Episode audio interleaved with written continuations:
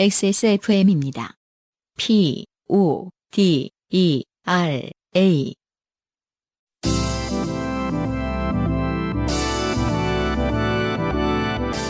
요즘은 팟캐스트 시대.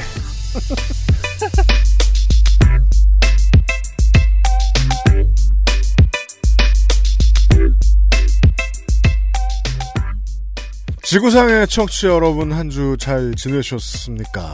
10월 이맘때쯤이 되면 고3들이 마지막 모의고사를 봅니다. 아, 이번에는 며칠인지 모르겠는데 아, 부디 결과에 흔들리지 않으시길 바랍니다. 모의고사라는 게 선거랑 비슷해가지고요. 어, 임박했을 때 여론조사는 한 7, 80% 들어맞습니다. 열심히 하고 좀 받아들이세요. 유현수의 책임 프로듀서입니다. 안승준 군이 있고요. 반갑습니다. 네. 모의고사를 우리 때는 한 달에 한 번도 넘게 본 적도 있는 것 같아요. 사설들이 많고 지금도 사설 맞아요. 많이들 보죠. 네. 그래서 뭐 어디 거는 어렵고 어디 거는 뭐 수학이 어렵고 뭐 이런 거 생각 다 나- 네. 갑자기 나네요. 이제 마지막 음. 교육청 모의고사가 지금 한참일 것인데, 음흠. 네. 어, 진짜 수도 없이 봤다 모의고사. 아, 저 양반은 저보다 한세 배쯤 본 걸로 알고 있습니다. 그, 아, 저희들 지금 방송 업데이트 되는 날이 2021년 10월 12일이고요. 10월 12일은 브라질에선 어린이날이래요. 어 그래요. 네. 음흠. 전 세계가 어린이날이 다르죠. 네 그렇죠. 네. 또 날씨에 따라 결정되는 게 있는 것 같기도 하고. 근데 뭐 예를 들어서 유엔 같은 데서 국제 아동 뭐 보호기구 이런 데서 정하는 어린이날은 또 있지 않나요? 공식적인 뭐. 있는 걸로 알고 있는데, 뭐, 네. 국가별로 따로 또, 또 더 놀아야죠. 음. 어린이날은 무조건 정해줘야죠. 네. 어, 그래서 이제 그 어린이날을 즐기는 브라질의 어린이들은 이제 모를 거예요. 네. 네. 10년만 지나면 음흠. 모의고사를 겁나 봐야 한다는 것을. 네. 고3 여러분 고생 많습니다. 저 갑자기 모의고사 하니까 또 예촉에 사로잡히는데 네. 참 그때도 생각해 보면은 국어 지문을 읽는 거는 참 좋았어요. 뭐가 싫었어요? 음, 물론 수학이 싫었죠. 아, 네. 음. 음. 수학은 정말 백지화 머릿속에 하얗게 된 적도 굉장히 많아요. 진짜로. 아, 놀라면 그럴 때가 있죠. 음. 네. 어머. 처음 봤네? 가르친 거 맞아? 저 때는 또 본고사 저 아, UMC는 아예 그게 없었겠네. 뭐가요? 본고사 모의고사 안 받겠네요. 왜냐면은 네. 그 제가 1학년 때 본고사 가 폐지됐으니까. 그렇죠. 어, 그래서 네. 2학년 때부터는 본고사 모의고사를 안 봤는데 본고사 음. 모의고사는 말 그대로 수학 문제 다섯 개 나와 있고 이러잖아요. 아, 네. 그건 정말로 빵점이 가능하거든요. 네. 음. 저희보다 조금 더 윗세대시라면은 수능을 모르시는 분들이 계시단 말이에요. 네. 그렇죠. 사실상 도박이죠. 아. 예. 각 도박장에 가서 네. 무슨 문제 나올지 모르면서 들이덤비는 근데 그때 공부할 때도 뭐랄까 국어 문학 저기 지문 읽는 거 있잖아요. 뭐 소설. 왜냐면 그 그러면 그 읽으면서 문제를 풀어야 하는 그 소스임에도 불구하고 음. 빠져들고 막 아. 마음이 좀 편해지고. 네. 뭐 좋은 자세죠. 음, 영어 네. 지문도 왜 네. 에리 프롬 Art of Loving 뭐 이런 거 나오고 네. 막 그렇잖아요. 막 음. 뭐 Conquest of Happiness 뭐 이런 거 나오고 그렇죠. 음. 그럼 읽다 보면 거기 그 내용에 막 감명되고 막 네. 감화, 감화되고 막 맞아. 사- 삶은 스스로 개척하는 거야. 뭐 이러면서. 그렇게 읽는 건 실제로 도움이 되죠, 문제를 푸는데. 음, 그래서 그런 책 아예 사보고 막 네. 그러면서 파생됐던 어떤 문학적인 소양이라고 하면 좀 너무 거창하지만 음. 그런 거가 또 그 당시에는 유일한 즐거움이었던 것 같네요. 저는 뭐 아까 저 방송 들어가기 전에 안승준 군하고 얘기했지만 기본적으로 그 어, 부의 대물림을 좀 기본적으로 반대하는 사람이에요. 네. 예. 음. 많은 사람들로 하여금 그 경험을 불, 불공평하게 배분해 주거든요. 아, 그럴 수 있죠. 예. 음. 저 사람 왜 저렇게 철없지? 그러면 음, 음. 그런 문제가 있을 수 있다고요. 네. 그런 점에서 봤을 때는 이 공평한 기회가 주어져도 결과는 당연히 달라요. 음흠. 줄도 세우고 하다 보니까 음. 결과는 나쁠 수도 있어요. 음. 꼭뭐 그러니까 내가 안고 가야 되는 결과지만 그렇다고 꼭 내 잘못은 아니에요. 다만 어 고3을 해봐서 음. 수능을 봐봐서 수능 뭐 필요 없는 분들도 있습니다. 열심히 이미 다른 커리어를 개척해 놔가지고 수능을 보느라 준비를 목을 걸고 해서 어 지금 와서 돌아봤을 때 제일 좋은 점은 음. 그때 너무 유식했어요. 말도 안 되게 유식했어요. 아, 살면서 관점. 제일 유식할 때였어요. 음. 네. 아, 그걸 즐기는 게 좋았던 것 같아요. 아, 좋은 얘기네요. 네. 음, 유식을 즐길 수가 근데 없겠죠, 본인들은. 그렇죠. 하지만 예, 유식을 즐길 수 있는 굉장히 좋은 시기라는 관점도 재밌는 것 같습니다. 근데 이제 직장 다닐 때나 학부 뭐 혹은 석사 때나 음. 그런 생각이 분명히 드는 날이 오거든요. 네. 아 그때 겁나 유식했는데 음. 지금 아는 게 없네. 아는 거 없는 아저씨들이 진행하고 있습니다. 그렇죠. 하지만 요즘은- 마이크를 잡고 있기 때문에. 그러니까 아, 이것은 바로 권력. 권력 을 휘두르고 있어요. 네. 아, 여러분들은 지금 권력자 두 명 앞에, 아, 무식한 권력자 두 명 앞에 좋다고 사연을 보내고 계십니다. 고마워요. 자, 인생이 고달픈 세계인이 자신의 삶 속에 좋게 된 이야기를 어, 권력자에게 보내는 한국어 친구입니다. 네. 여러분은 지금 요즘 팟캐스트 시대를 듣고 계십니다. 음. 당신과 당신 주변의 어떤 이야기라도 주제와 분량에 관계없이 환영하겠습니다. 요즘은 팟캐스트 시대 이메일 xsfm25골뱅이 gmail.com 조땜이 묻어나는 편지 담당자 앞으로 보내주신 사연들을 저희가 모두 읽고 방송에 소개되는 사연을 주신 분들께는 커피 비노에서 더치커피를 라파스티체리아에서 빤도르 빠네토네 그리고 베네치아나를 주식회사 빅그린에서 빅그린 안티 헤어로스 샴푸를 TNS에서 요즘 치약을 정치발전소에서 마키아벨리의 편지 3개월권을 그리고 XSFM이 직접 보내드리는 XSFM 관연호 티셔츠를 선물로 보내드리겠습니다. 요즘은 팟캐스트 시대는 피부의 해답을 찾다 더마 코스메틱 앤서 19 커피보다 편안한 커피 비노 더치커피에서 도와주고 있습니다. XSFM입니다. 나이 들어 보여? 시간의 흐름을 막을 수 없다면 늦춰줄게. 엔서 나인텐이니까. 주름 개선 특허 완료 리얼톡스. 랩으로 감싼 듯 탄력 있게. 단 하나의 해답 엔서 나인텐 리얼 앰플.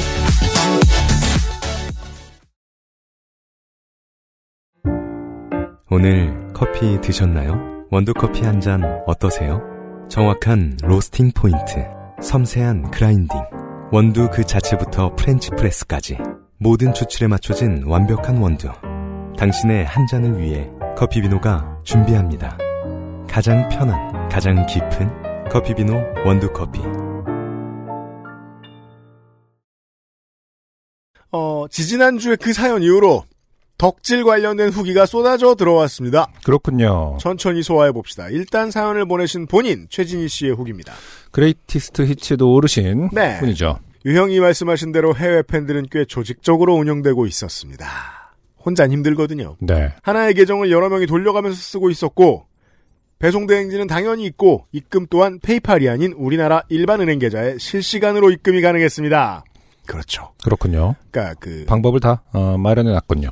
K 컬처 덕후의 기본 소양이죠. 음. 전화라는 결제가 겁나 힘들다. 아. 한 번쯤 죽고 싶게 된다. 한국에서 결제를 해본 이상 네. 어, 다른 나라의 결제 시스템은 무서운 게 우습죠. 없다. 네. 이렇게 쉽게? 해커다. 뭐.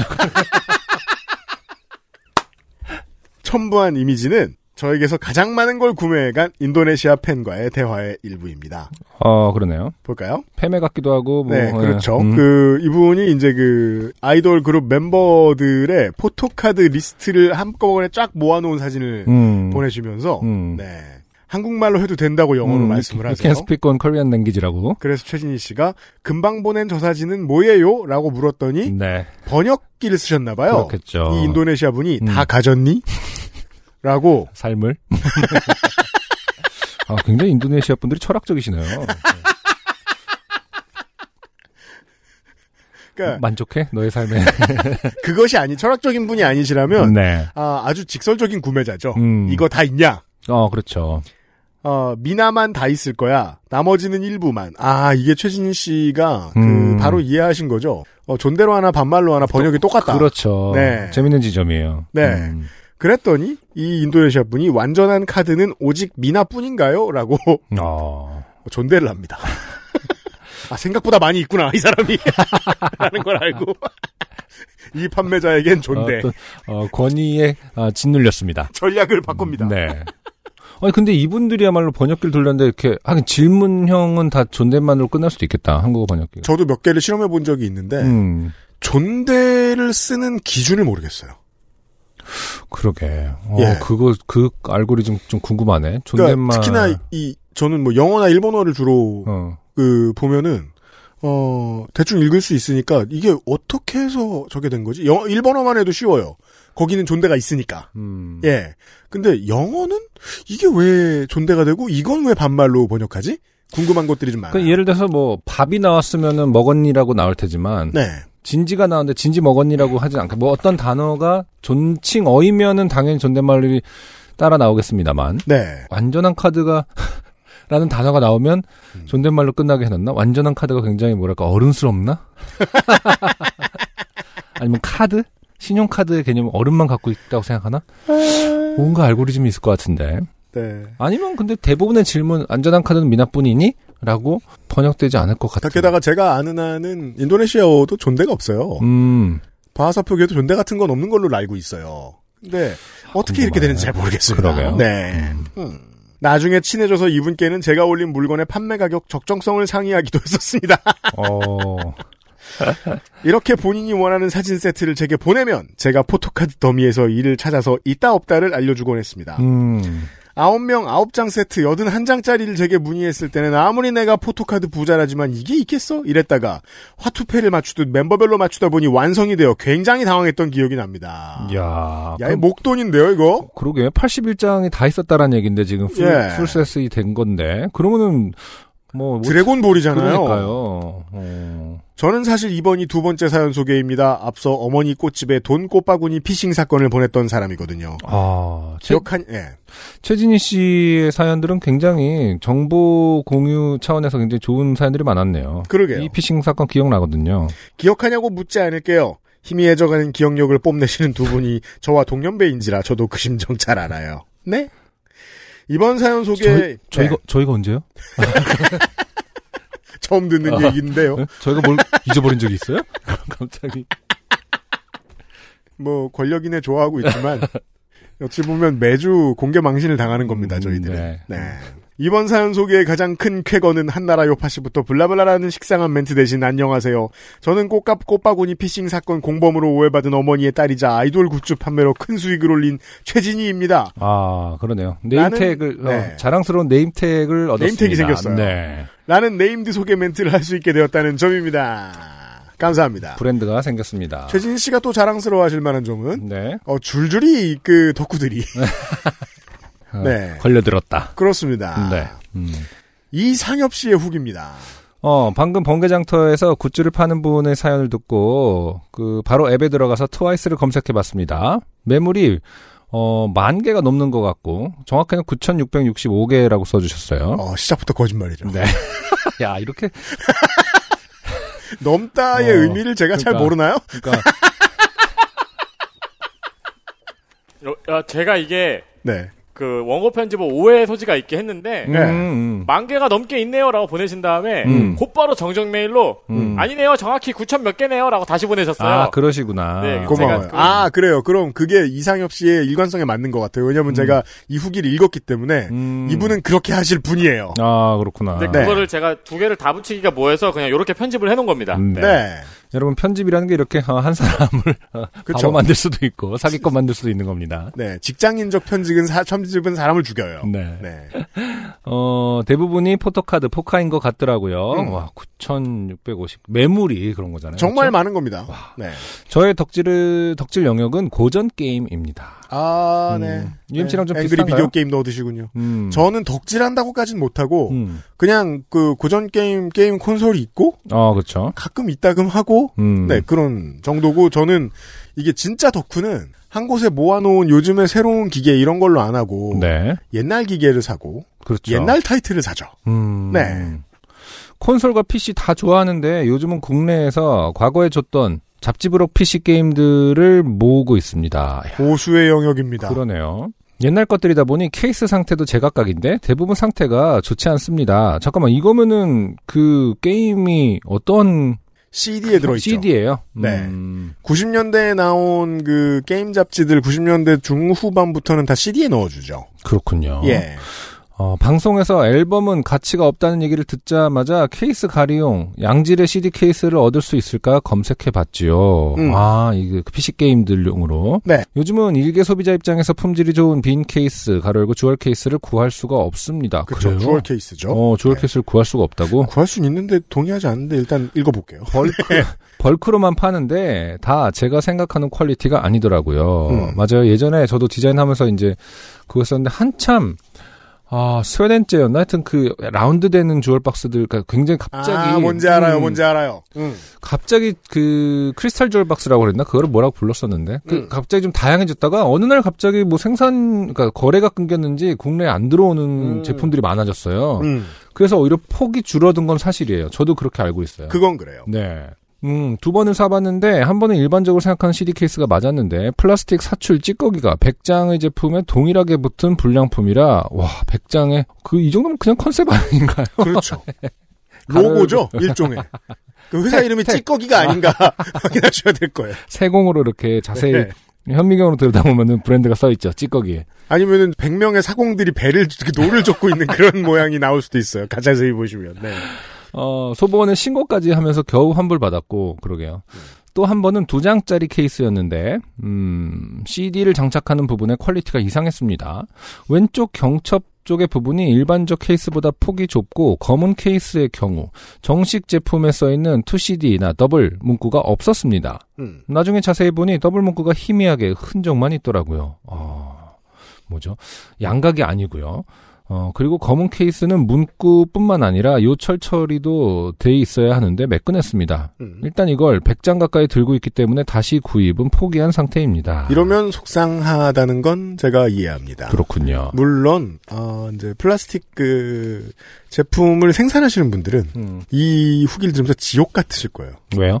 이걸 구분한다고? 아, 이러면서 근데 어, 이게 덕질일 땐 다르죠. 그렇죠. 네, 소비자 덕질 소비자일 땐. 음. 아무튼 저는 제대로 된 한 장짜리 CD 케이스를 구해보려 트와이스 앨범들을 보고 있는데 digipak으로 출시된 것들이 많고 플라스틱 케이스도 일반적인 케이스가 아닌 얇고 컬러가 들어간 것들도 많이 보이네요.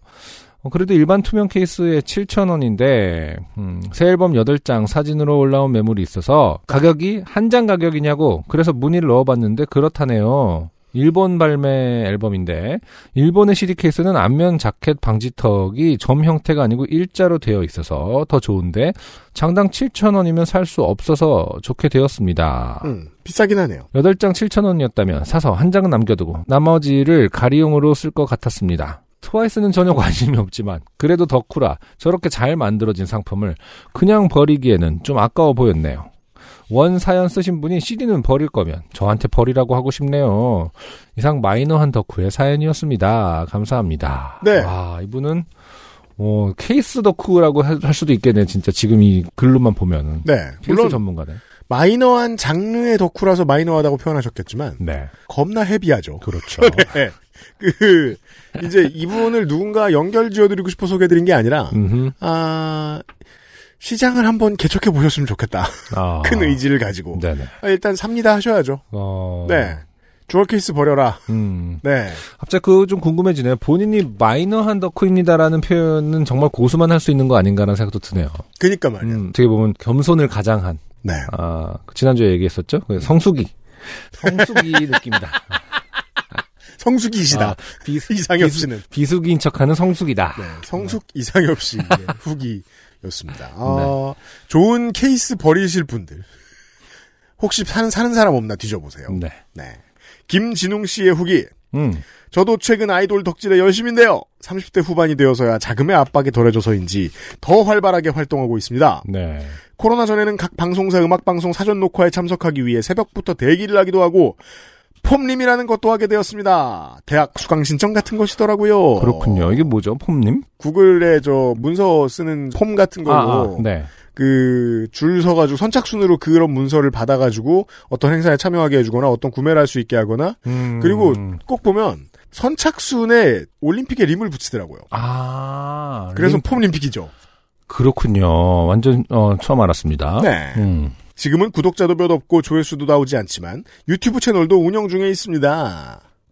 사연에 나온 트와이스의 경우 앨범 안에 포토카드나 그 외 구성품 종류가 워낙 많기도 하지만 앨범을 몇백 장 사신 거 보면 구성품을 모으기보다는 팬사인회를 가기 위한 목적이 더 크셨던 건 아닌가 하는 생각이 듭니다. 그렇군요. 인기 많은 아이돌의 경우 팬사인회 경쟁이 워낙 쟁쟁하기에 보통 1회에 100여 장을 구매해도 당첨권에 들지 못하거든요.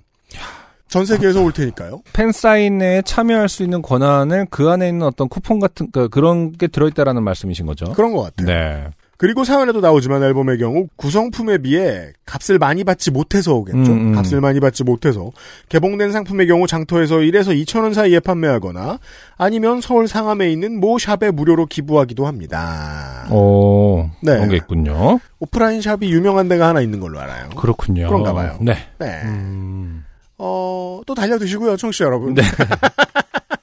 저희는 다 모르니까요. 음. 네. 예전에 그런 얘기 들은 적이 있는데, 그 일본 같은 경우는 더 세분화돼 있어서, 뭐, 네. 이렇게 그, 쿠폰을 뭐 몇 장 모으면은 뭐, 이렇게 악수를 할 수 있고. 뭐 아, 더, 그래요? 네, 더 많이 모으면 뭐 허그가, 허그를 할 수 있는 이런 그런 단계별 그런 게 진짜요? 있어요. 네. 어, 정말 모르는 세계더라고요. 음. 네. 자, 오늘의 첫 번째 사연은 네. 이분들과 다르게 탈덕에 대한 이야기입니다. 아, 그렇군요. 네. 저는 코로나 시국으로 인해 하던 일을 그만두고 15년 전에 그만둔 취준생으로 돌아갔습니다. 네. 취준생이 된 제 생활은 크게 바뀌었습니다.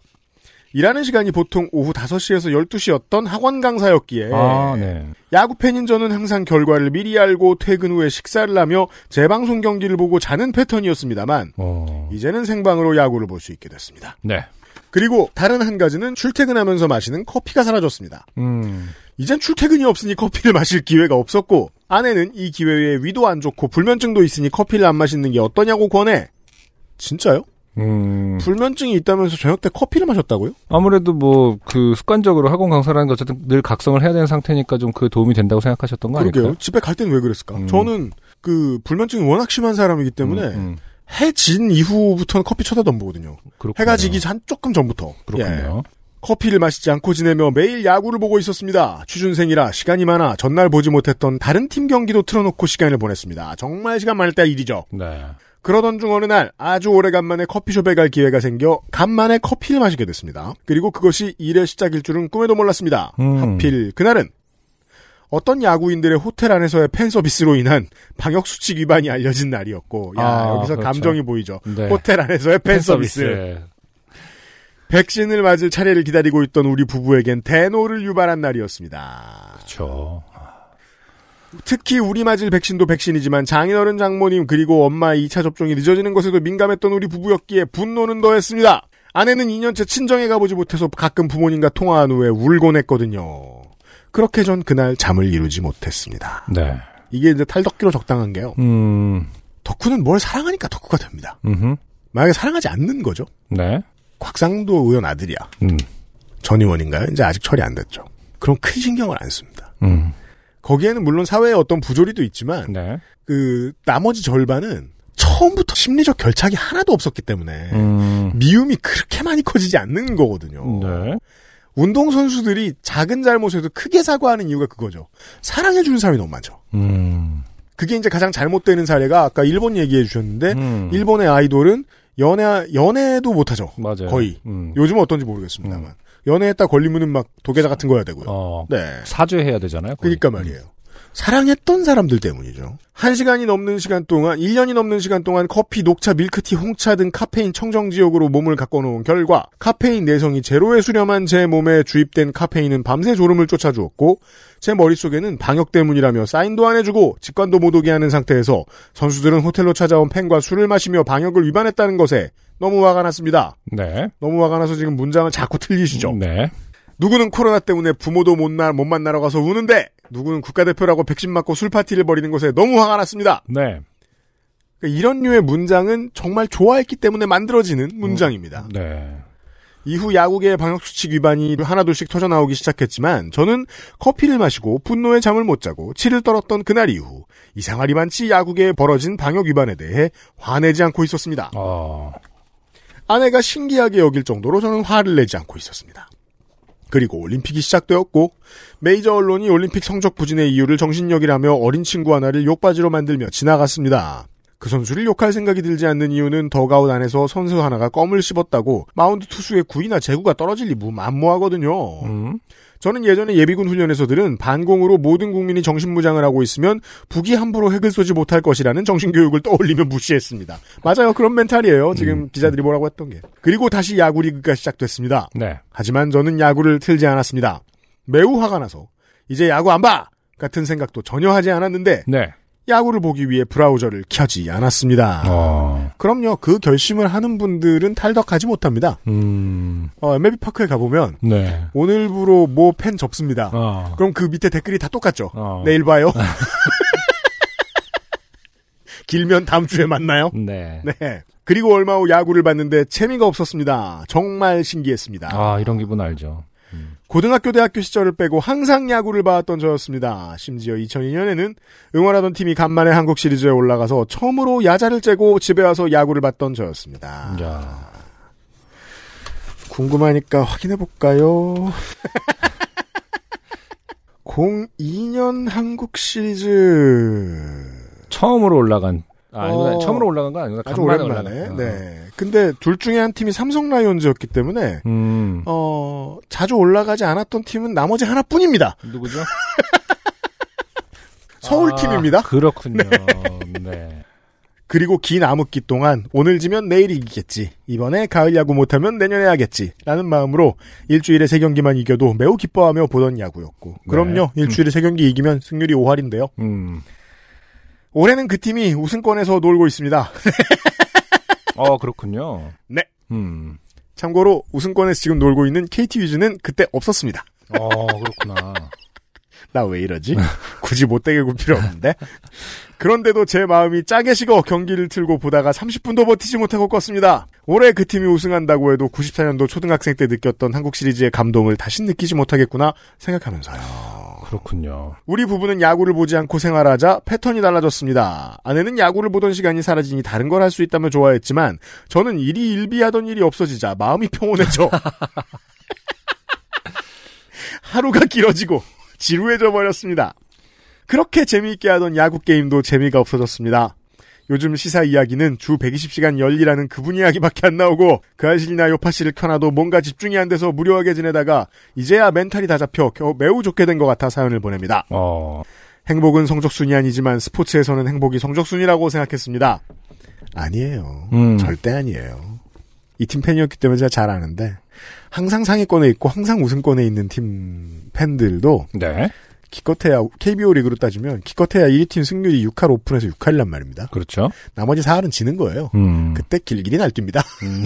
자괴감을 느끼고 술을 많이 마시고 다 그렇습니다. 같은 연고지를 쓰는 다른 성적 좋던 팀을 보며 저 팀 팬들은 많이 이기니 참 행복할 거야. 나처럼 내일을 기대하는 게 아니라 즐거운 오늘의 현실을 즐기겠지. 했는데 이젠 팀이 져도 슬프지 않고 이겨도 기쁘지 않습니다. 제가 왜 이렇게 된 건지 기억을 되짚어봐도 잘 모르겠습니다. 유피디님이 응원하던 팀에서 감독이 말을 번복하고 방역수칙 위반한 선수를 다시 기용하고 했- 기용한다고 했을 때 제 아내는 화를 냈지만 저는 아무 느낌 없이 그저 재미없어서 안 보는데 뭘 이라며 넘어갔습니다. 어. 어, 우리 팀 감독님의 어, 두 가지 그 가능성을 보는데요. 우리 팀 감독님이 사람 쓰는 방법이 원래 그럴 수 있어요. 음. 1년을 두고 봤는데 음. 어, 말을 좀 차갑게 받게 하고 음. 그 다음에 나중에 품어주는 그런 스타일일 수 있고 네. 그게 아니면 우리 팀이 그렇게 유명, 유명하듯이 음. 어, 숨겨진 어떤 실세가 음. 시켰겠죠. 저희 팀은 그런 걸로 유명합니다. 일이 일비하던 시간에 아무것도 안 하니 무료하고 하루 종일 틀어놓던 게 없으니 허전함이 가시질 않네요. 갑자기 제가 왜 그렇게 감정이 짜게 식었는지 기억을 더듬어 봐도 답이 없어요. 이분 지금 허전함이 너무 강해서 계속 했던 말을 계속하고 있습니다. 그렇습니다. 네. 올 시즌 시작할 때만 해도 94년에 초등, 아니 그땐 국민이었던 학생 시절의 감동을 다시 느낄 수 있다는 기대감에 한껏 부풀어 올랐지만 제가 응원하던 팀에서는 방역 위반으로 아무 일도 벌어지지 않았음에도 그냥 야구에 관련된 어떤 것도 감흥이 없어요. 제 유튜브 추천 영상의 80% 정도를 며칠 동안 계속 관심 없음으로 돌려놓고 나서야 메인의 야구 관련 컨텐츠가 안 뜹니다. 어.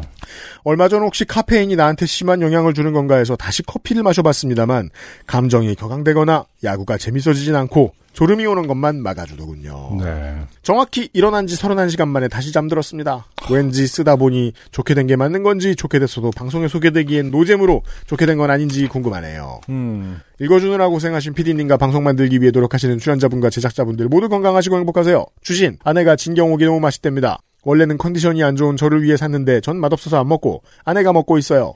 아내는 헬마우스 임경빈 씨 팬이에요. 네. 다른 그알싫은 안 들어도 헬마우스 나왔다고 하면 바로 들어요. 조금 질투가 나서 이번에 나온 세 편은 알리지 않았습니다만 아무튼 저와 제 아내가 즐길 수 있는 콘텐츠를 생산해 주셔서 감사합니다. 네. 그렇군요. 중원 부원이 특기시고 네. 탈덕을 하셨습니다. 야구를 다시 보시는 걸 추천합니다. 저도 그렇게 왜냐면, 어, 지금 허전해. 계속 주변 사람을 붙잡고 있지. 내가 이런 증언본을 하실 수도 있다. 근데 네. 사실은 어떤 마음이 조금 이해가 돼요. 저도 이번 그 사건 이후로 사실 뭐 워낙 또 그렇게 잘 챙겨본 사람도 전혀 아니었지만 음, 좀 다르게 보이긴 하더라고요. 그렇습니까? 음, 그들의 어떤 어, 그들만의 리그에 대한 어떤 감이 음. 느껴지면서, 음. 어, 아, 좀 뭐랄까, 보기가 싫다라는, 음. 짜게 식, 말 그대로 짜게 식었다라는 표현이 정말 정확한 것 같아요. 네. 저도 이유를 설명할 수 없고, 크게 분노하고, 뭐, 뭘 논리적으로 파보지도 않았음에도 불구하고, 음. 아유, 이제 안 봐도 되겠다, 이제. 뭐 이런 생각이 들긴 하더라고요. 그렇군요. 신기하게. 네. 네. 음. 어, 이거는 제가 이제 좀 더 허무주의에 빠진 사람일 수도 있을 텐데, 음. 제가 만난 그 미디어에 많은 관심을 받고, 어, 돈을 잘 버는 사람들은 음. 보통 이거보다 더 심하기 때문에 좀 그다지 그렇죠, 예. 화가 나지 않았습니다. 보통 100배, 1000배 더 못했기 때문에, 네. 저는 아무 생각이 아, 없었습니다. 근데 그거야말로 이제 네. 그 우리에게 프로야구가 무엇이었느냐의 어떤 차이인 것 같아요. 음, 음. 그니까요. 네. 네. 어, 전 열심히 보고 있다. 이런 말씀 드리면서. 네.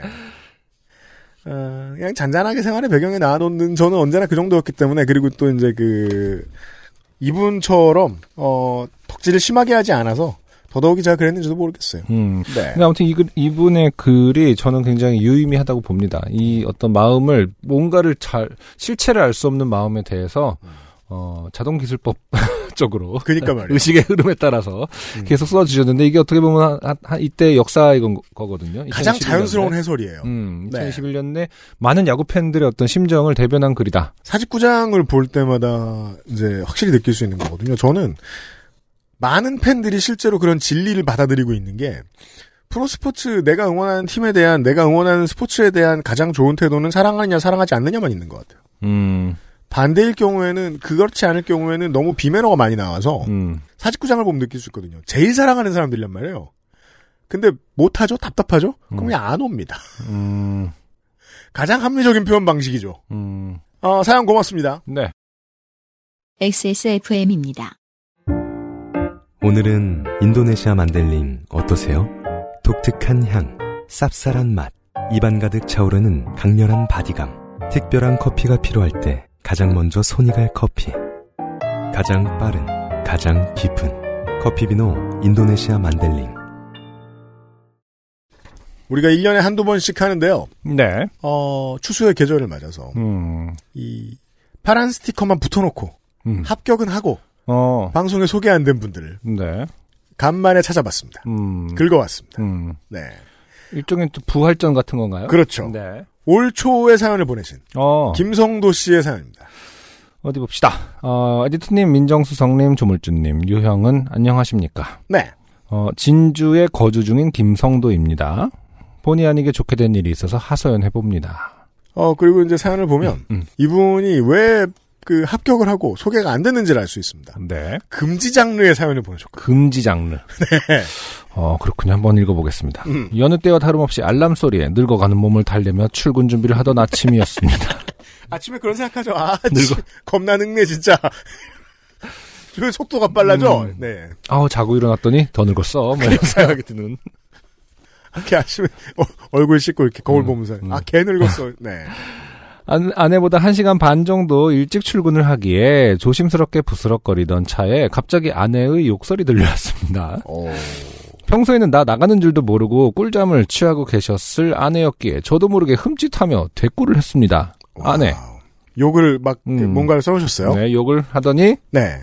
자기 진짜 그러는 거 아니다. 내가 어? 나, 어? 좀 시끄럽더냐. 미안, 갔다 올게. 그게 미안이 나온다니 음, 이 집 구석의 분위기를 알 수 있습니다.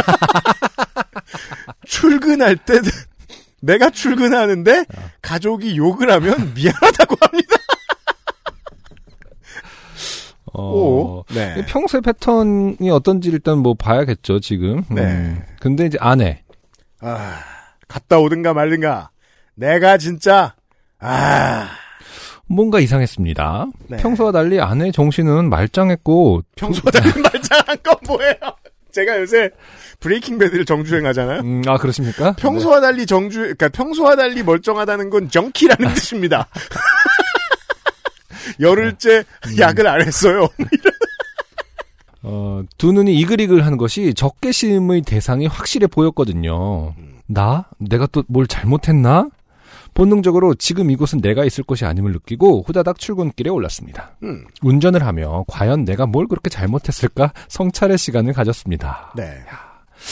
그러니까 지금 출근 준비하다가 음. 진짜 그러는 거 아니다. 어, 갔다 오든가 말든가 이 말 한마디에 지금 음, 잔뜩 쫄았고. 어, 쫄았어. 정말 쫄았죠 말 그대로. 요즘 사찰하고 있어요, 스스로를. 음, 음. 스스로 사찰하는 게 말이 되나? 반성문을 스스로 쓰고 있습니다. 네.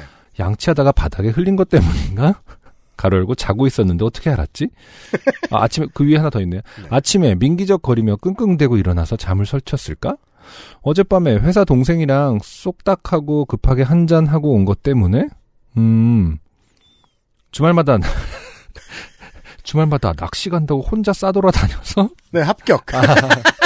딩동댕 일단, 네. 아, 50%의 정답이 나왔습니다. 네. 가, 가상화폐 묶인 돈이 마이너스 97%란 걸 알아버렸을까? 아, 죄송합니다. 네. 네, 김성도 씨 아내분. 음. 당신은 일도 잘못하지 않았습니다. 당신은 참 좋은 사람이네요. 매일 아침 욕밖에 안 하나요? 네. 고작? 가로 열고 그래도 요즘 많이 회복해서 마이너스 95%인데 아, 급상승했네요. 음. 혹시 나도 모르는 사이에 아내 생일이 지나갔나? 지나갔겠죠? 지금 이런 상황 보면은. 자, 김성도 씨 들으시는데 기분이 어떠십니까? 음, 이게 너죠? 네. 자, 지금 후기를 보내주시고요. 생각해보니 캥기는 게 많았지만 네. 뭐 늘상 있던 일이라 그렇게 특별할 것도 없는 말 그대로 일상이었던지라 갑작스러운 아내의 행동에 억울한 마음도 들었습니다. 그러면, 아니, 아니, 이렇게 얘기해야죠. 음. 그러면 이걸 일상이랍시고 참아주고 있던 기간을 생각하셔야지.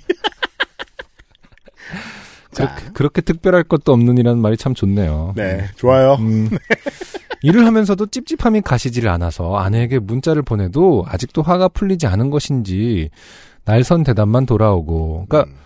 어 아직도 화가 풀리지 않은 거- 뭘 어떻게 했는데 화가 풀렸길 기대했다는 건지 잘 모르겠습니다. 그니까요. 네, 그냥 찝찝함이 가시지 않아 문자를 보냈다라는 건데 음. 화가 풀릴 리가 없죠. 음. 사과를 했다라는 것도 아니고 고백을 했다라는 것도 아닌 것 같은데요. 네.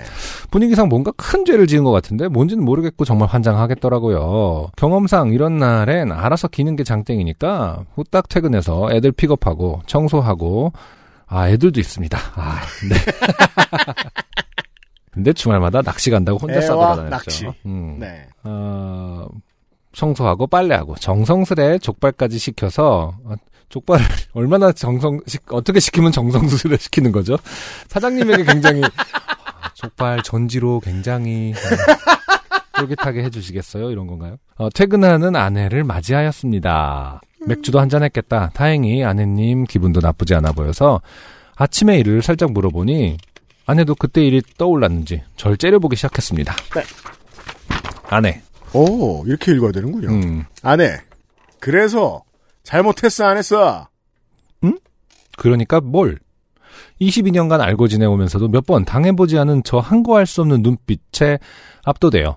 고양이 앞에 쥐 마냥 동공만 열심히 흔들고 있는데 아내의 말이 이어졌습니다. 어젯밤에 제가 어떤 여자를 데리고 와서 앞으로 같이 살 거니까 사이좋게 지내라고 하고 나갔답니다. 네. 음, 이게 뭐죠? 지금 꿈 얘기인가요? 그렇겠죠. 아, 아내는 너무 황당하고 분노해서 집을 뛰쳐나갔고 엄청난 폭풍이 몰려와 잠을 깼느라고. 그때 감정이 너무도 실제 같아서 하루 종일 기분이 나빴다며. 어, 아, 꿈, 꿈 얘기인가 봅니다. 금지 장르죠. 네. 이게 이제 그 합격은 하고 소개 안된 이유가 여기서 음, 나옵니다. 금지 장르인데다가 네네. 결론이 이렇게 나니까 겁나 시시해져 버렸죠. 그렇죠. 그냥 서로 사랑하는 사이다 이런 결론이 나버렸잖아요. 아, 서로 사랑하는 사이가 UMC에겐 엄청 시시합니다. 그니까요. 뭘 사연을 보낼 게 있어? 뻥치시네, 뭐 약간 이런 느낌으로. 이제는 내가 황당하고 분노할 타이밍 같은데 어디서부터 어떻게 시작을 해야 할지 몰라서 그냥 그렇죠. 동공만 열심히 흔들고 있었습니다. 그렇죠. 이거를 어떻게 해서 이거 어쨌든 진짜 혼나는 건 아니니까 실제 벌어진 일에 대한 게 아니니까 그렇죠. 그냥 웃으면 넘기면 되는데 여전히 동공이 흔들리는 이유는 음. 이걸 지금 어떻게 어 그 활용할 것인가 이, 사- 이 이벤트 이 이슈를 머리 굴려야죠. 어, 엄청 굴리고 있는 거죠. 그 마일리지 쌓듯이 이건 요거 놓치지 않고 내가 마일리지 좋게 쌓아야 될 텐데 뭐 이런 거 음, 이거를 잘 재치 있게 넘겨줘서 기분 풀고 마일리지를 쌓는데 활용해야겠다. 네. 실제 잘못한 것은 없으니 바로 그거죠. 네, 지금 이러는 겁니다. 음. 정신을 차리고 던진 제 첫 질문이 그래서 그 여자는 이쁘디? 여서 혼나고 음. 자기가 왜 집을 나가니? 자기가 부인인데 부인으로서 좀 더 책임감과 자부심을 가져도 좋다. 라고 해서 더 혼나고 아, 그 짧은 시간에 동공을 어, 흔들면서 네. 어, 작전을 짰으나 네. 아, 실패로 돌아갔네요. 그러니까요. 그냥 음. 비트코인 더 살고 말어. 족발이 맛있네 이러면서 내가 정성스럽게 준비했다. 네. 하면 될 것을 여자는 이쁘던가 어, 부인으로서 더 책임감과 자부심을 가져. 야, 이 말이 참 묘한 말이네요. 네. 자기가 부인인데 그러니까 이 얘기는 더- 다시 말해서 받아들여. 그런 일이 생기면 이런 거잖아. 아, 그 1등은 너야 뭐 약간 이런 건데 2등을 전제하고 있죠 뭔가. 그렇죠. 1등은 너야라고 하면 안 되죠. 아, 모르겠습니다. 이 사람의 어떤 그 이 이 관계의 어떠한 그 밸런스를 잘 모르겠어요, 저.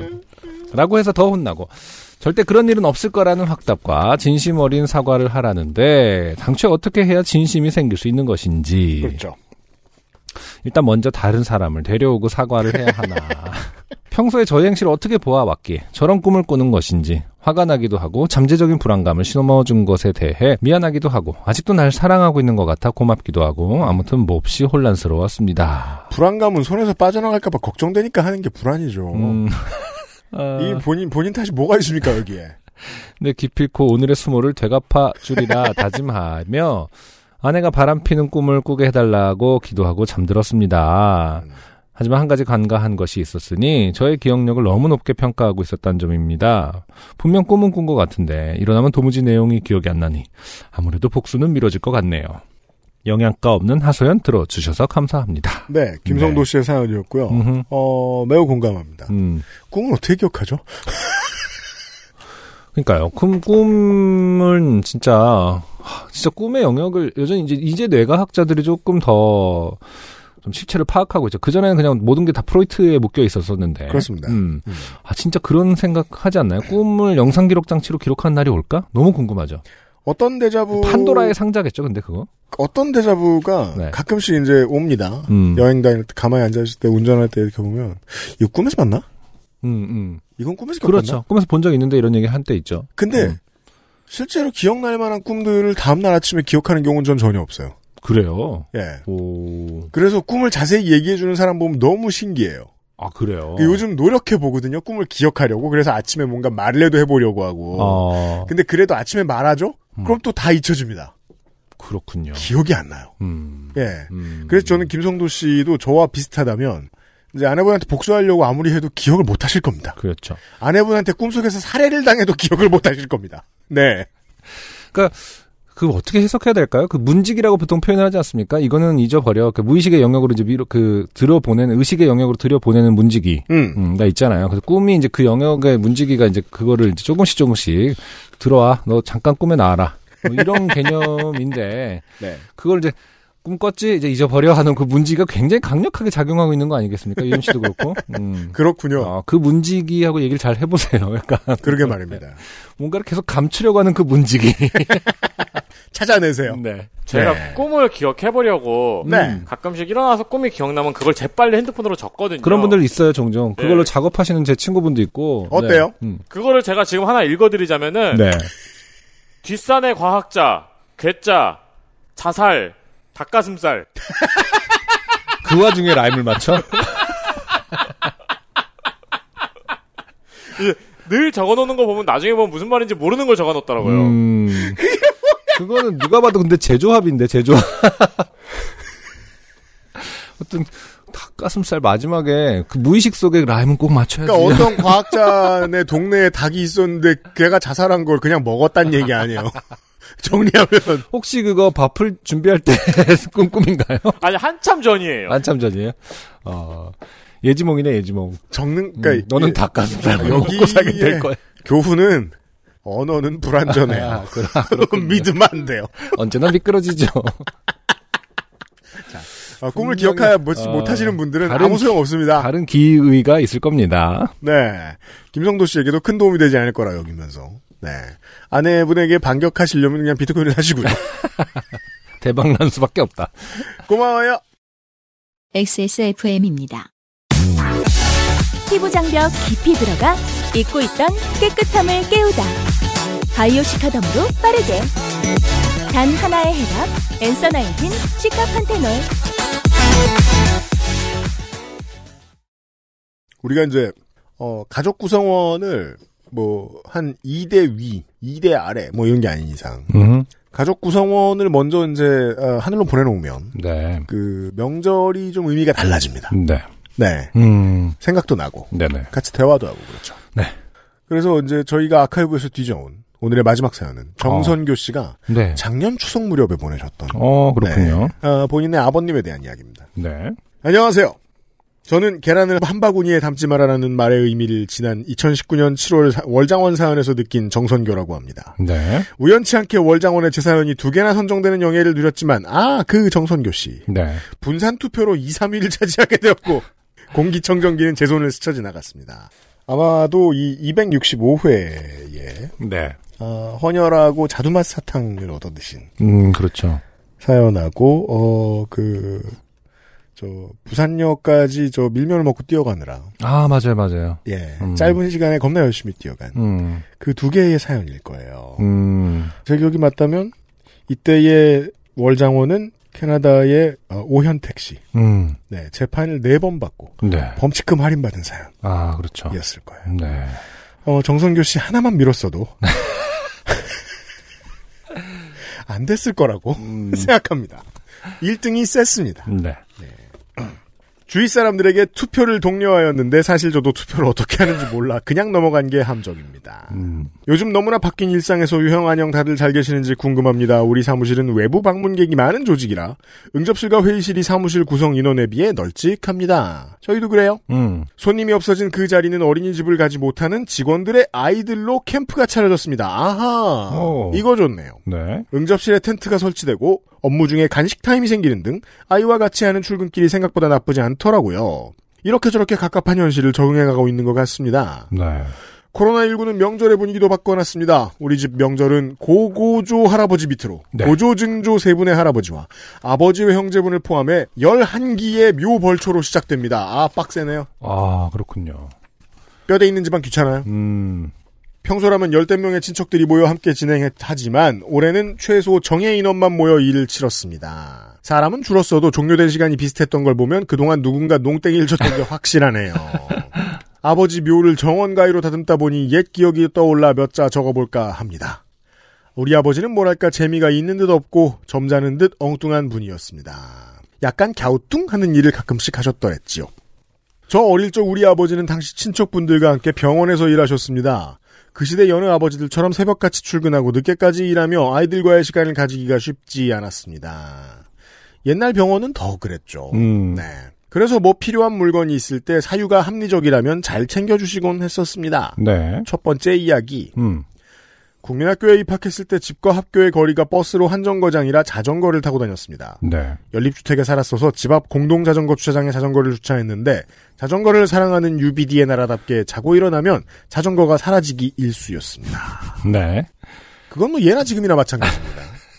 한국의 사회 신뢰 자본에 대해서 해외에서도 많이 연구를 합니다. 음, 맞아요. 아직 그 해외 연구자들이 뚫지 못한 분야죠. 자전거. 다른 건 안 들고 가면서 자전거는 왜 이렇게 들고 가나? 저는 정말 자물쇠를 잘 채워놨는데 말이죠. 네. 그 해에만 자전거를 열 대는 산 것 같네요.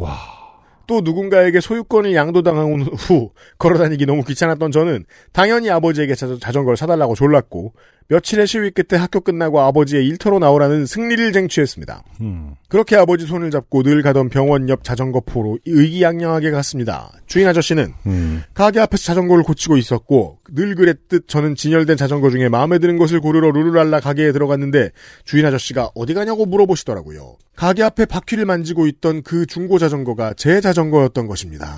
어. 하도 잃어버리니까 새 걸 사줄 필요가 없다고 자전거 가게에 중고 자전거를 부탁해 놓았던 거죠. 하, 그때의 실망감이란. 아, 그렇겠네요. 얼마 전에 저도 자전거 뭐 펑크가 나서 자전거 포에 갔었는데 네.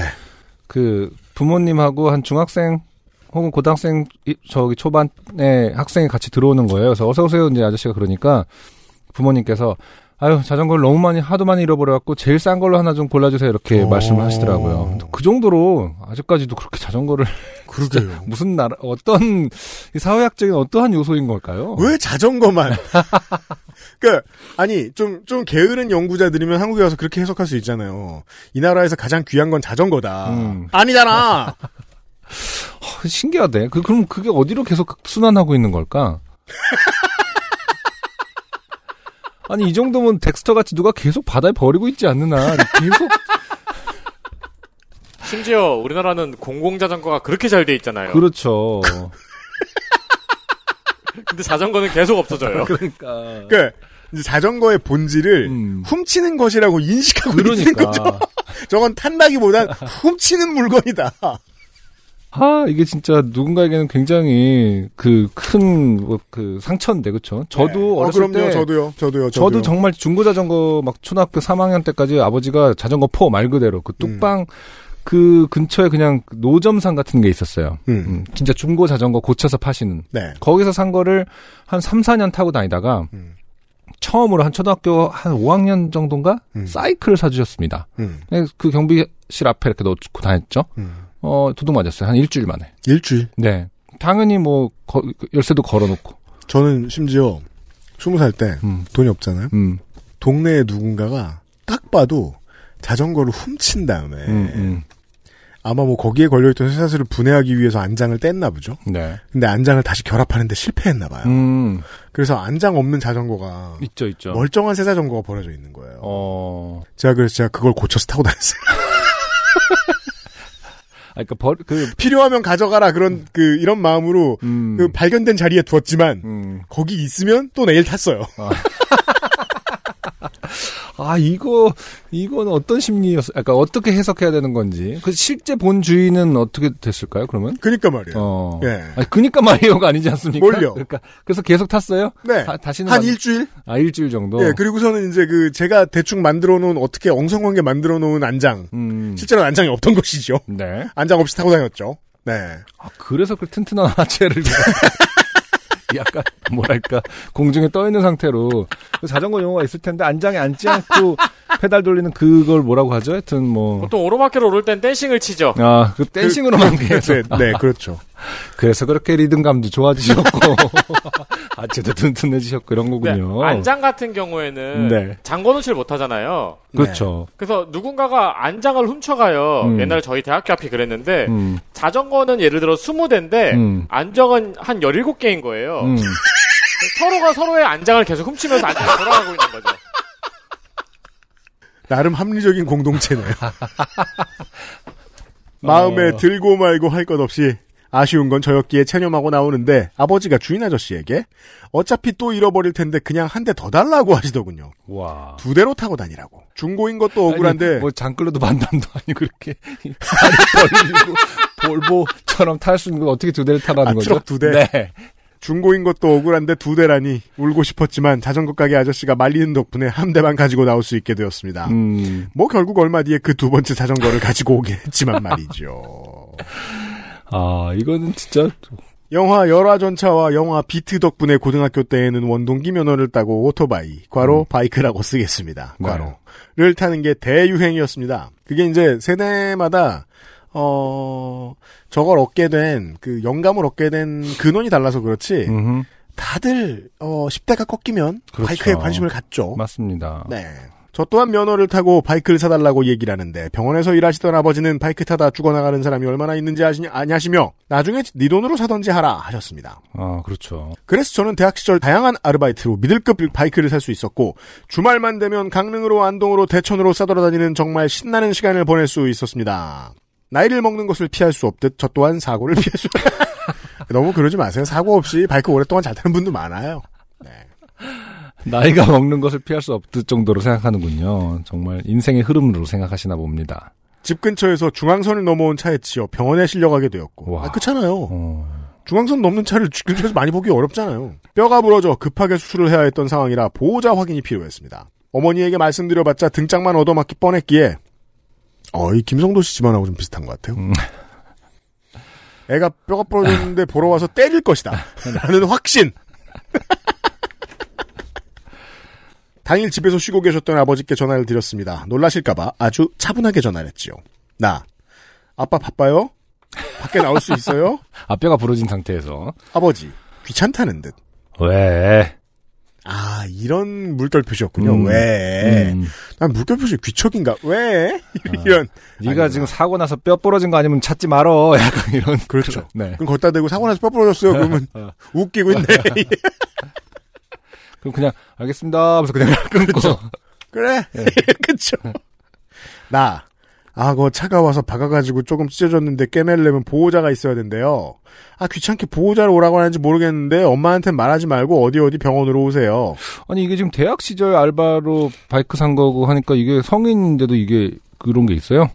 급하게 수술 이건 이제 성인도 보호자 어려서 보호자가 아니고 음 환자라 보호자죠. 그렇구나. 네, 그럼요, 어. 그럼요. 네. 음. 동의가 필요하거든요. 네. 아버지, 알았다. 당시 의료진에게 금방 오신다고 이야기하고 수술 준비를 끝났는데 30분이 지나도 1시간이 지나도 아버지가 안 오시는 겁니다. 다시 연락해보라고 재촉하는 통에 다시 전화를 했지요. 나. 아빠 왜 안 와요? 아버지. 알았다. 나. 아니 정말 병원이라니까 빨리 와야 된다는데. 아버지. 알았어. 그러고도 30분이 지났지만 아버지는 오지 않으셨고 화가 난 병원 직원이 전화를 하자 10분 거리에 집에 계시던 아버지가 오셨습니다. 제가 장난치는 줄 알고 안 오셨던 거예요. 헐. 저는 바로 수술에 들어갔고 상태가 생각보다 심각해 큰 병원으로 다시 실려가 몇 달의 병원 생활을 보내게 됐습니다. 덕분에 아버지는 병원 직원들에게 세상 무심한 아버지가 되셨지요. 야. 세 번째 이야기. 제가 결혼식을 할 때에도 일이 있었습니다. 상견례장에서 아버지는 장인어른에게 장가 간다는 게 장인네 집에 가서 살다 오는 거라시며 데리고 살긴 어려우실 테니 결혼식장이라도 편하게 결정하시라고 말씀하셨고 결혼식장은 처가 근처로 잡게 되었습니다. 식장은 제가 살던 동네에서 차로 40분 정도 거리이기에 손님들을 위해 버스를 빌렸고 40분인데도 버스를 빌려야 되는군요. 음. 버스는 친척형이 담당하는 쪽으로 조정이 됐습니다. 네. 메이크업의 화장을 위해서는 결혼 새벽에 결혼식장에 갔어야 했습니다. 저는 신랑 신부만 꾸미는 줄 알았는데 양가 부모님도 같이 머리에 화장을 해야 했더군요. 네. 패키지죠. 음. 아버지는 사람이 자연스럽게 보여야 한다며 꼭 이런 헛소리 무엇이 자연스러운가? 옷은 왜 입는가? 아, 난닝구 입고 오시지 왜 그러면? 제일 내추럴하잖아요. 예. 면도는 왜 하며? 본인은 메이크업과 머리 하시는 걸 거절하셨고 버스로 와서 봉투를 주고 가는 분도 계시니 버스 출발 전에 인사를 하고 올라오시겠다며 새벽에 동행길을 거절하셨습니다. 엄마와 아버지 간의 손님에 대한 예의와 개인의 취향에 대한 한참의 논쟁이 이어졌고 아버지 얼굴에 분칠을 하는 정도로 협의가 끝나 엄마만 모시고 결혼식장으로 출발했습니다. 새벽부터 옷을 입고 머리를 하고 화장도 난리도 아니었기에 정신이 하나도 없었습니다. 결혼식은 황금 타이밍이라는 12시였는데 10시가 지나자 아버님이 빨리 오셔야 뭐라도 찍어 바른다고 메이크업 원장님의 재촉이 이어졌습니다. 전화를 해도 가고 있다고만 하시니 정말 화장하기 싫으셨나 보다고 생각했었어요. 11시가 되어 식장 로비에서 손님을 맞이하기 시작했습니다만 아버지는 그때까지 오지 않으셨어요. 네. 손님이 밀어닥치고 해서 전화할 정신도 없었는데 문제는 식권을 아버지가 가지고 계셨던 겁니다. 제가 이 저 결혼식장에서 결혼을 안 해서 음. 이 식권의 의미와 이 긴박함에 대해 잘 몰라요. 음. 사실 근데 뭐 대체할 수 있을 것 같긴 한데 뭐 아무튼 그래도 다 결혼식은 어쨌든 뭐 모르는 거 투성이니까 그러니까 어, 말이에요. 처음 하는 사람 입장에서는 음. 굉장히 당황스러울 요소이겠죠. 언제 오실지 모르니 식당에 가서 식권을 새로 받아오기도 애매하고 기다리자니 손님들에게 인사는 해야겠고 정신이 하나도 없었습니다. 네. 아버지는 11시 40분 정도에 도착하셨습니다. 하객 버스를 같이 타고 오셨던 거였어요. 어. 그때부터 식권을 나눠주느라 난리가 났습니다. 결혼식당 사- 결혼식 사진을 보면 아버지만 얼굴 톤이 붕 떠 있네요. 나중에 왜 그러셨냐 물어보니까 손님 인사 생각은 안 하시고 결혼식장에 버스가 가는데 굳이 차를 가지고 갈 필요가 없다고 생각하셨대요. 첫 결혼이셨나 보네요. 네. 자식의. 어, 자식의. 네. 근데 그래도 본인 결 본인 결혼식은 기억나지 않나요? 이게 패턴이 크게 달라지지 않았는데 음. 결혼식장이라는 것이. 어, 덕분에 결혼식에 큰 추억을 남겨주셨지요. 주저리 주저리 쓰다 보니 너무 길어졌습니다. 어머니 생신 파티를 끝내고 다음날 아침에 갑자기 돌아가셔서 인사도 못했던 아버지. 여러분들도 괜찮으시다면 부모님 영상을 많이 찍어 놓으시길 추천합니다. 저도 아버지와 엄청 싸웠는데 영상을 보면 그립기만 합니다. 끝. 네. 네. 그렇습니다. 어, 정선교 씨의 사연이었습니다. 네. 그 저희 누나는 부모님 영상을 많이 찍어요. 음, 그래 만나러 가면 저희한테 문자도 보여요. 어, 그죠, 그죠. 제가 그게 좀 안 되죠. 음, 네. 저는 이제 뭐 아이가 있으니까 아이랑 같이 하는 모습을 찍으면 자연스럽게 이제 아 어, 할아버지 할머니의 어, 어, 음. 가 나오게 되죠. 아 저도 언젠가부터 영상 많이 찍어두라는 얘기가 와닿아서 음, 음. 사진 찍을 거 영상으로 찍고 뭐 그러기도 합니다. 그러게요. 음.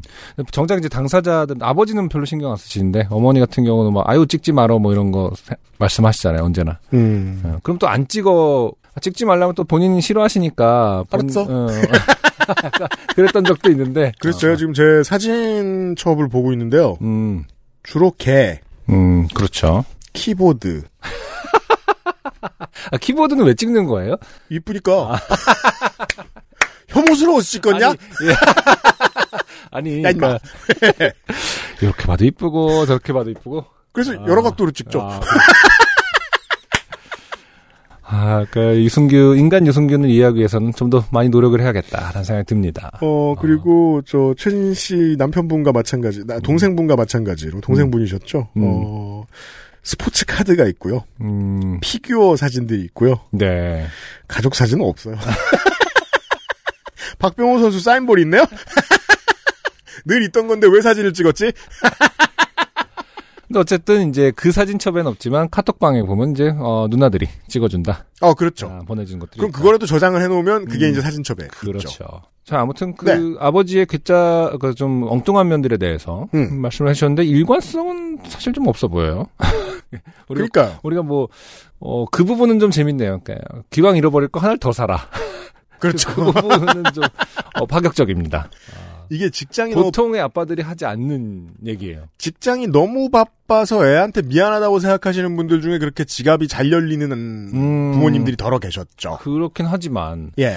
이게 저도 그런 부모님 안 경험해봤는데, 옆에 아니, 보면 그런 애들이 있었던 것 같긴 합니다. 저희 같은 경우 이제 현관문 앞에 음. 그 택배를 뜯기 위해서 그 커터칼이 이렇게 이 창틀에 이렇게 있어요. 네. 근데 그게 이제 하다 보면은 뭐 언제 언제나 어디 가 있죠. 아, 그렇죠. 그러면은 야 커터칼 많이 사놓자. 아, 이, 네. 이런 얘기를 할 때가 있습니다. 자꾸 잃어버리니까. 민정수석이 그런 아버지죠. 음, 작년에 칼을 엄청 많이 샀어요. 번들로 삽니다. 얘 왜 이래? 평생 쓸 수 있습니다. 찾느라 시간 보내느니 차라리 네. 많이 사죠. 그런 거는 근데 뭐 합리적일 때도 있지만 문제는 뭐냐면 그러면은 잃어버리는 거에 대한 감이 더 없어집니다. 또 맞아요. 있으니까. 맞아요. 음. 맞아요. 그러니까 자전거 같은 경우에 음. 그런 기준에서 보면은 두 개를 사주면 두 개를 다 잃어버릴 어, 겁니다. 잃어버릴 거죠. 네. 어, 그런 지점이 굉장히 신기하네요. 음. 자전거를 두 개를 한 번에 사라라는 네. 그 지점은 진짜 말씀하신 대로 게다가 또 굉장히 이제 엉뚱한. 정선교 씨가 이걸 사연으로 보내셨다는 점은 아마 본인은 이런 문제에 있어서 상당히 주의력이 깊어졌을 음. 거라고 예측할 수 있어요. 네. 먼저 떠나간 가족 구성원이 그리운 이유는 그거거든요. 좋아서 본받은 점도 있지만 이 사람이 이렇게 바보같이 안 굴었으면 음. 내가 조심하지 않았을 아, 것들이 그렇죠. 꽤 많아요. 맞아요. 그렇- 맞아요, 맞아요. 예, 예, 예. 그것이 바로 어, 관계의 끈이죠. 네. 네. 정선교 씨. 음. 아, 이게 아주 오래전에 보내주신 사연인데, 음흠. 음, 덕분에 저희도 여러 가지 생각을 했습니다. 네네. 네. 여기까지가 음흠.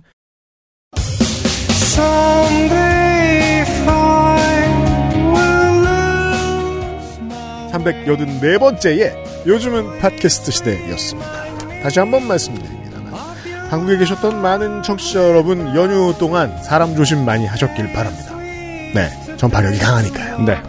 안승준과 유엠씨였고요. 윤세민 에디터가 편집을 하고 있습니다. 요즘은 팟캐스트 시대 385회에서 만나요. 안녕히 계십시오. 감사합니다.